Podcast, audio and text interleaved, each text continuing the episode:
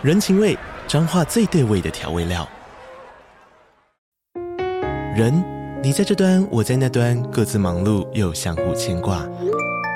情，街角的吵杂声传递温暖与思念。味，是从每一个转角飘出的乡愁。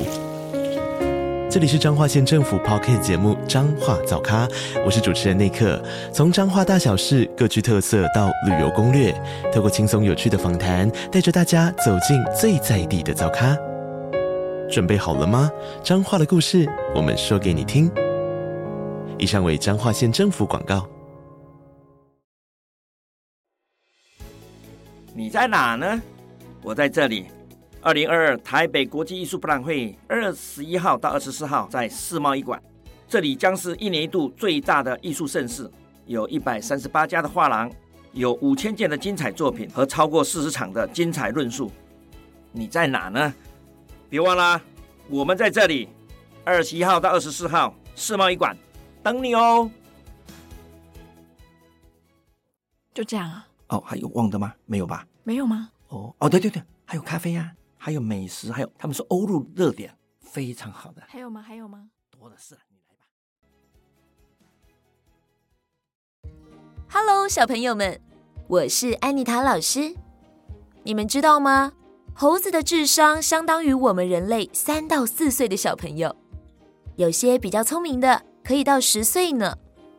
他们可以理解数字、数数，而世界上最小的猴子只有手指这么大。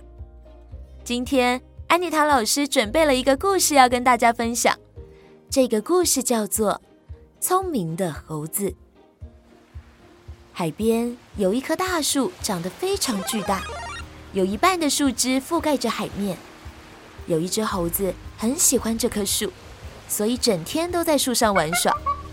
肚子饿了就摘树上的果子来吃，生活过得非常惬意。有一天，无聊的猴子摘了一颗果子，往海面一扔，刚好被经过的鲨鱼一口吃掉。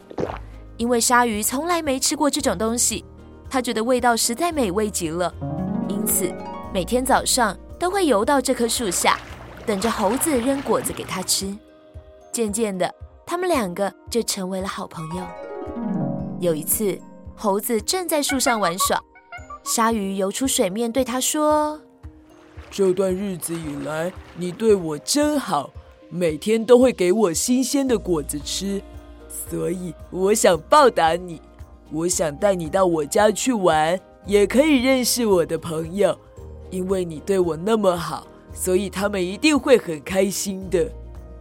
猴子抓了抓头，想了一会儿，说：“我想我还是不要去了，因为我不会游泳。”而且我也不喜欢身上的毛弄湿。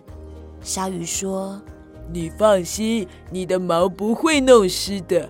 我打算背着你到我家去，我会慢慢的游，这样水就不会泼到你身上了。”猴子想了想，骑在鲨鱼的背上到处游玩，一定很刺激吧？所以就答应鲨鱼，并跳到它的背上，他们就往大海出发了。一开始，猴子觉得有点害怕，因为鲨鱼的背脊非常的滑，抓不住。但是海上的风景慢慢的吸引它，所以猴子也渐渐的不害怕了。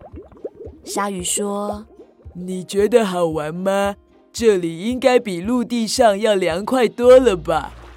猴子说：“是啊，可是如果你的背不要这么滑就好了。我的手抓的好酸哦。”我们还要游多久？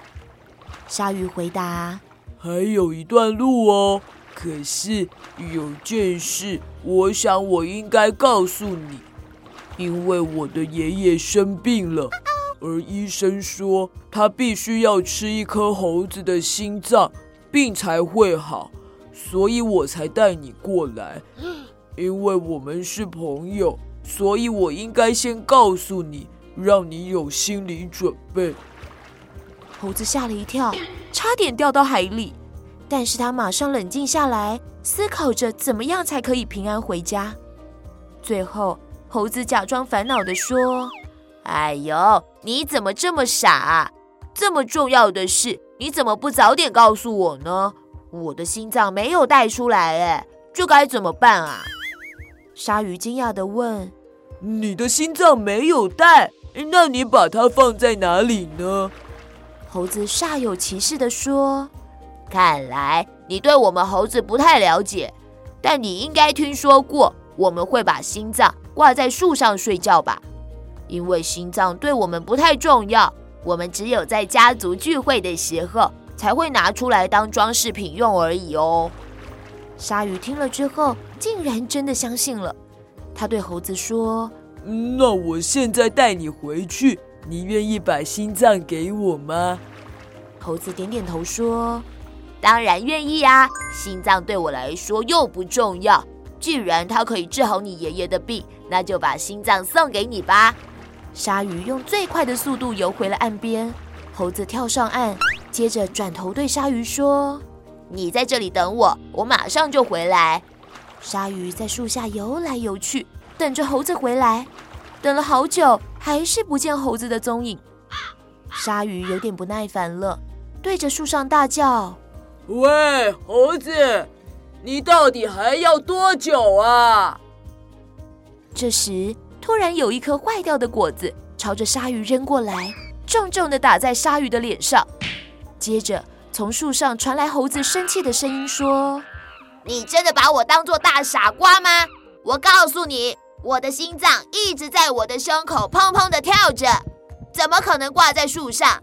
如果我把心脏给你，我也活不下去了！你这个忘恩负义的家伙！”接着，一颗又一颗的果子朝鲨鱼飞过来，全部打在鲨鱼的脸上。鲨鱼虽然生气。但也拿猴子没办法，只好气呼呼地游走了。后来，猴子依然快乐地生活在树上，但鲨鱼就再也没吃过美味的果子了。小朋友们，当遇到危险的时候，要先冷静地思考一下该怎么办。就像故事里的猴子一样，想办法让自己先回到安全的环境。一昧的大哭大叫是没有办法保护自己的哦。今天的故事就说到这边，我们下次再见喽，拜拜。